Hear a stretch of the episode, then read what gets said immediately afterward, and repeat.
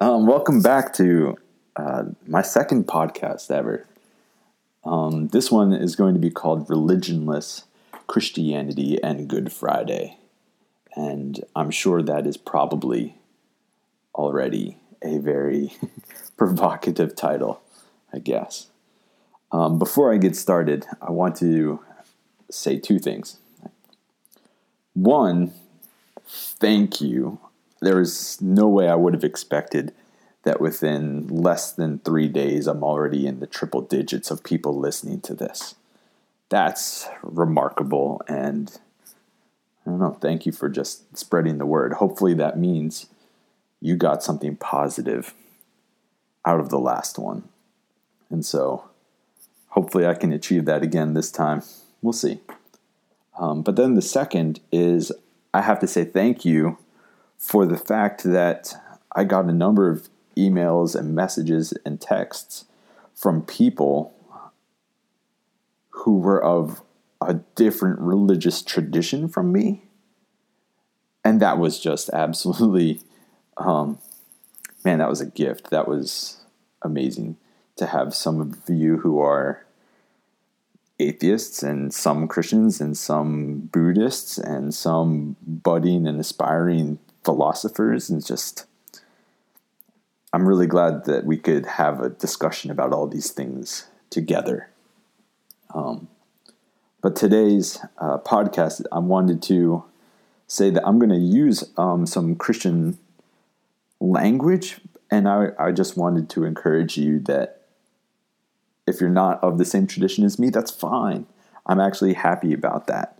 So if you hear something, just take it as a metaphor and, and see how you can maybe apply it to your life. Um, because I think the topics that I wanted to bring up today are ones that can reach um, anyone who finds themselves even remotely religious or interested in spirituality or even just the good life. I mean, ultimately, your spirituality is whatever inspires you.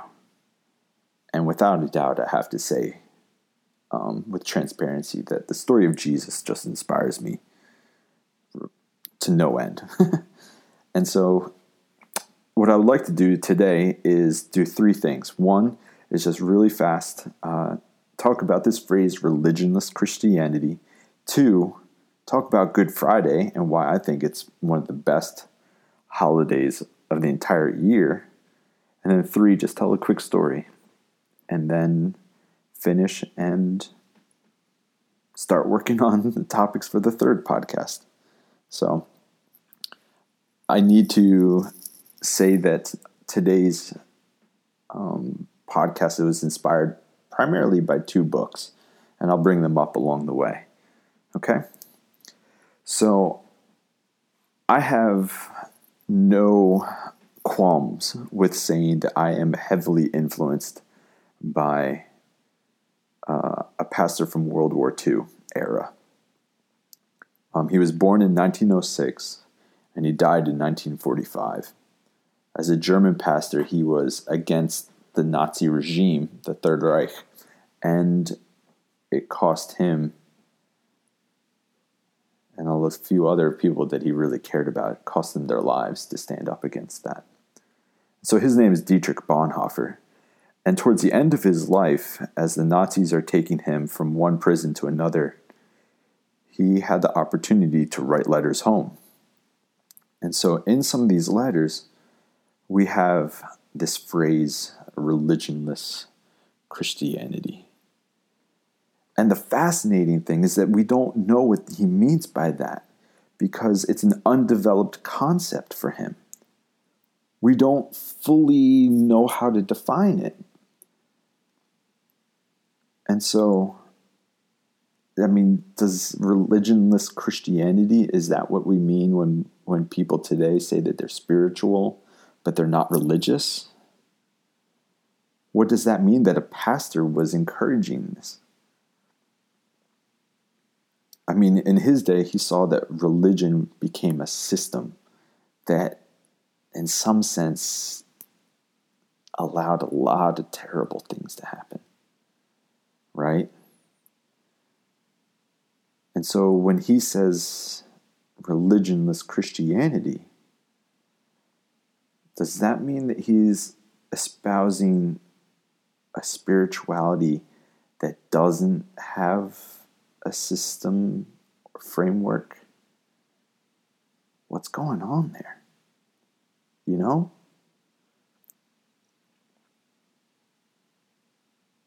And that's why I think Good Friday, you kind of have to pull this in. And by the way, if you want to read those, that's from the prison letters of Dietrich Bonhoeffer. That's a, an interesting book to read of its own accord. But when I think about Good Friday, which is historically known as the day that Jesus died, um, I think that day offers some really interesting critiques of religion itself. I mean, by and far, it seems to me that Jesus, as a religious teacher, has got something to say, some critique for all of the religions. And of the top of the list is obviously Christianity. I think Jesus even critiques that. But on Good Friday, Jesus goes through one of the darkest experiences that has ever been known by a man.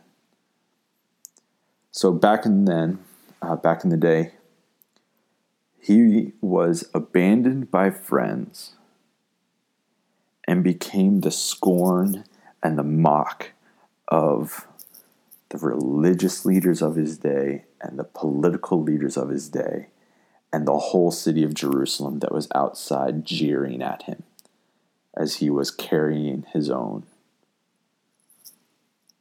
uh, execution means. And you know what? Those are all horrific. Those absolutely must have caused him some incredibly dark thoughts and man. But then we reach this other point where as Jesus is dying, he cries out and he says, My God, my God, why have you forsaken me? And the fascinating thing is he doesn't say this in Hebrew. Some people think that this is a reference back towards the Psalms, but he doesn't say it in Hebrew. He says this in Aramaic. This isn't a devotion that he is talking about as he's dying. Most likely, literally naked as he's dying. This is something that Jesus says out of the pit of his own existence. Why have you forsaken me?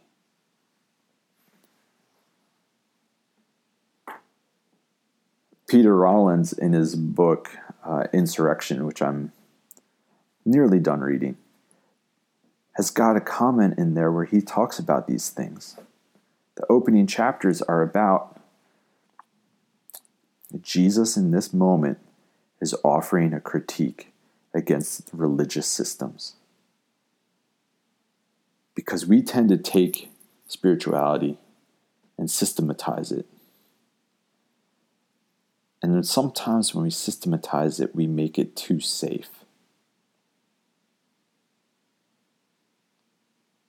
We make religion into something that blinds us from the ugliness in the world and the ugliness within ourselves. I never liked the idea that religion is a sheltering thing. I always want to say that I like the idea that it shoves you into the middle of reality and doesn't offer any security blankets. There's no security in a religion that's concerned with reality. And so, from the story of Good Friday, I think Jesus is in a roundabout way. This is giving us a critique of religions that even Jesus himself experienced the despair, the abandonment, the rejection, the sadness, the disappointment, the dark night of feeling like no one is there and nothing is safe anymore.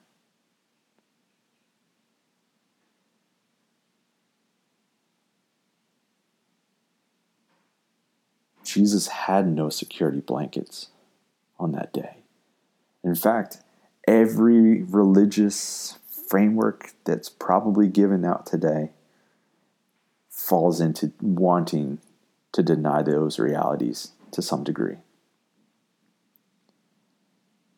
And I have to say, I think a lot of the the Christianity that I see um, and the the worldviews that I see in others is that they they're content to ignore the reality of those really bad days.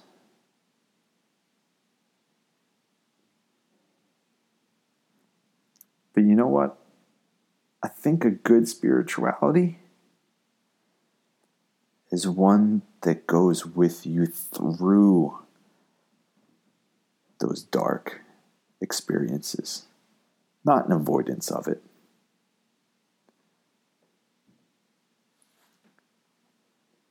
What does it look like to have a spirituality that offers no security from those things?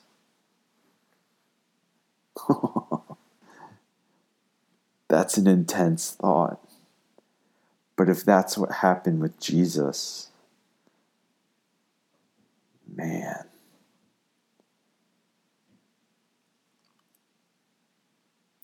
so I have to think any good spirituality is one that hopefully can sit with you through those things. And yes, maybe say that there is something on the other side, but you have to go through it in order to get to the other side. You can't walk around it.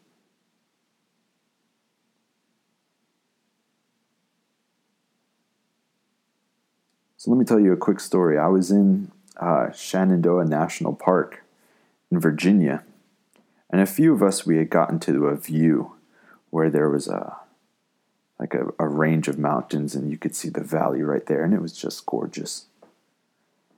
And then a young couple came up, and they quickly took pictures and moved on. And then someone else from our groups kind of stopped them and said, Whoa, hold on. You need to just sit and enjoy this view. This is beautiful. And the fella said, No, it's okay. I have, I've got a picture of it. I'll be fine. And he kind of continued walking. And I said to him, I think you're doing this wrong. And of course, he was offended. But I said, Do you know how to look at the valley until it looks back at you. And he scoffed it off and then walked on. But as I sat back down with the group, they all kind of agreed that it's a skill to learn how to look at something intently and not rush it until it looks back at you. and acknowledges you back.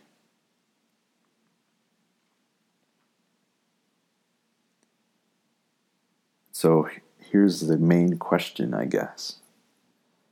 Does your idea of the divine,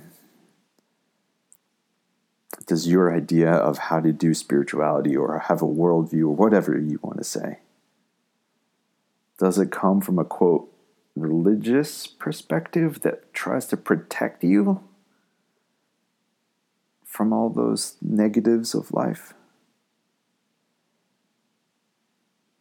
Or do you have a spirituality that says the divine is even in those trenches with you.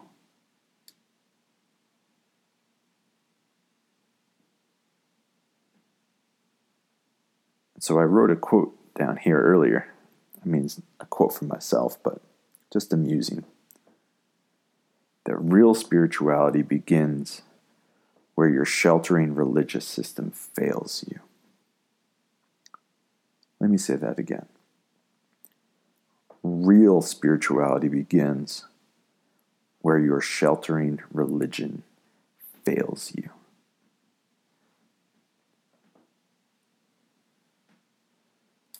You see, I'm interested in, in a worldview, in a religion, in a spirituality that knows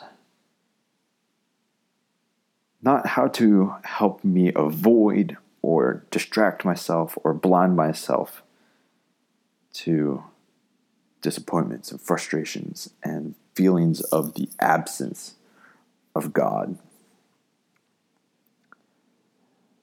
I don't need a spirituality that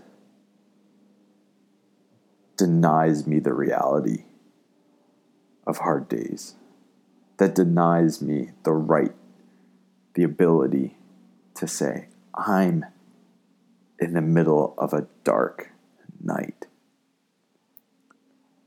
and I don't see any light around me.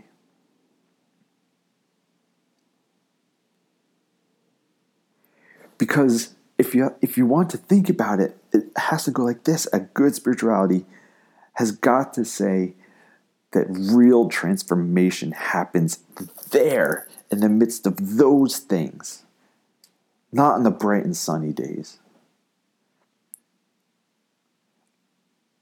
I think the divine, I think God has got the ability to not let these things go to waste.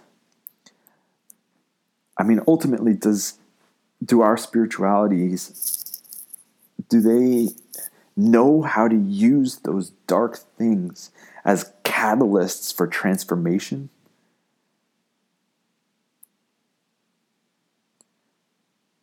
I mean, ultimately, I think there is new life on the other side of these things.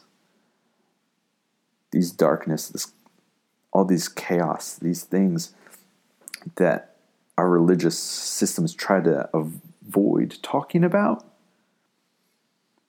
I think all these things are really where the new life can begin. If you want to use Christian terminology and if you want to use it as metaphor, that's fine. But you don't have Easter without Good Friday. New life doesn't happen unless the old life dies. something new and beautiful begins once the old thing has been shown to be ugly and insufficient.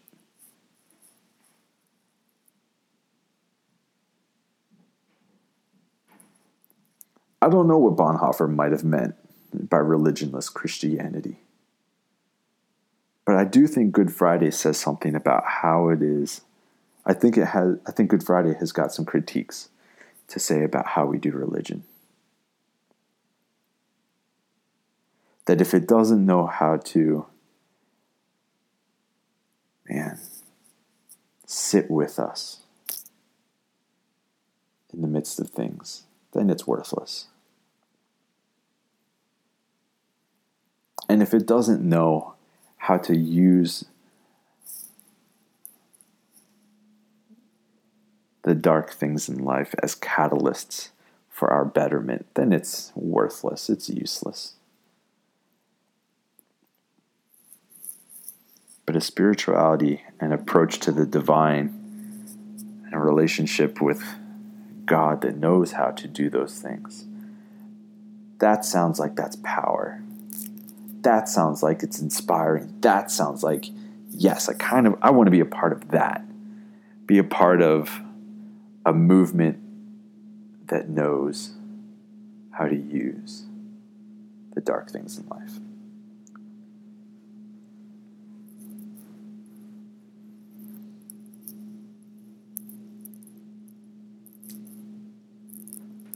Think that's all my thoughts for now.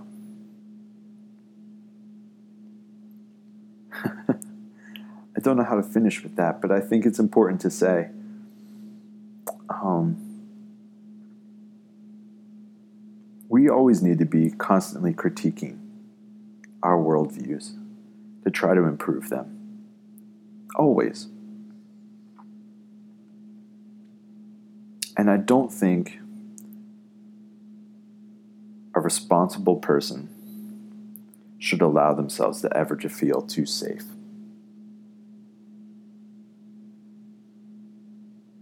As though they have the perfect framework that knows how to deal and cope with everything.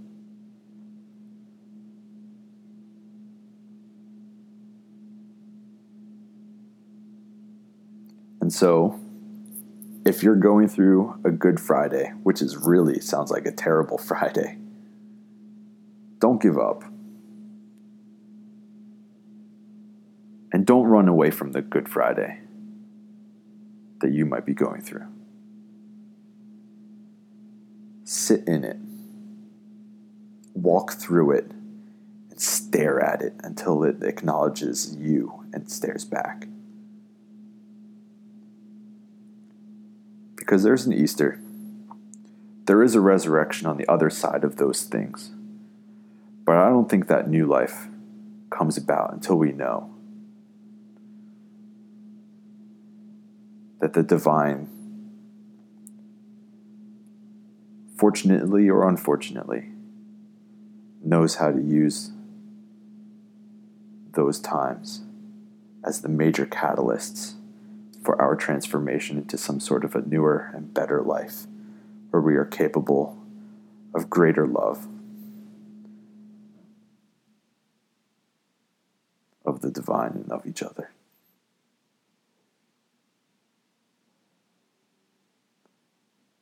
So, thank you for listening. thank you for either enjoying or enduring this. And, uh, I bid you farewell, all right?